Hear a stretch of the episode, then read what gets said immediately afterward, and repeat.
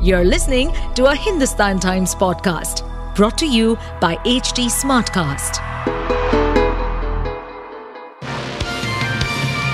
Hello, these are the top news for the day. Delhi Chief Minister Arvind Kejriwal on Monday said that there is no flood threat in Delhi due to the rise in water level of Yamuna, following two days of heavy rain in the national capital and adjoining areas. He also urged all political parties to refrain from blame games, stating that it was not the time to point fingers at each other. Kejriwal said, It is not the time to point fingers and single out anybody. He added that evacuation of people from low lying areas around Yamuna will commence once the river breaches 206 meter mark.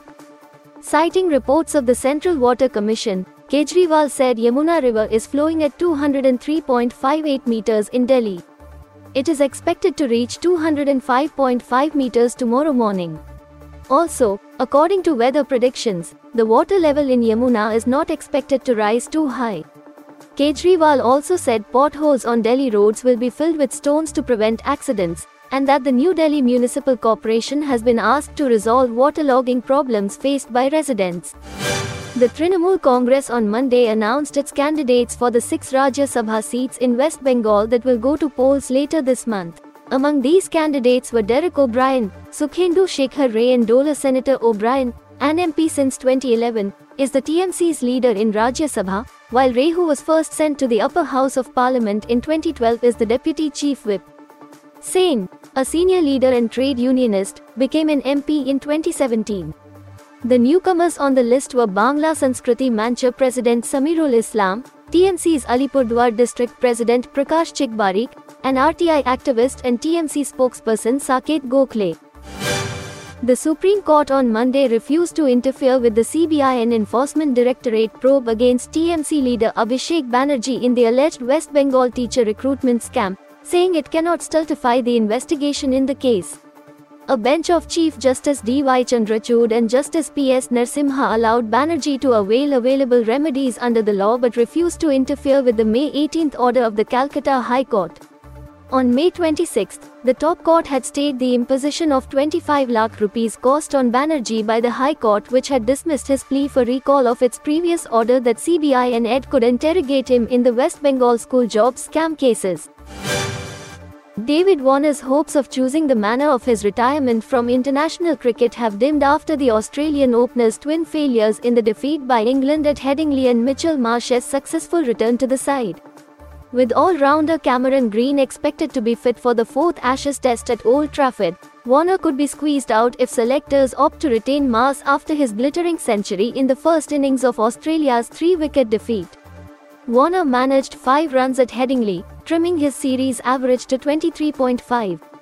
He was dismissed by nemesis Stuart Broad in both innings via nicks to the slips. The left-hander has now been removed by the England quick 17 times in his career, prompting media pundits in Australia to ask whether he is worth the risk of retaining even with a 2-1 lead over England in the 5-test series. Earlier this year, he was Pathaan. Now, Shah Rukh Khan is promising yet another high-octane action thriller in 2023 with Jawan, and on Monday the actor shared a preview of the film on Twitter.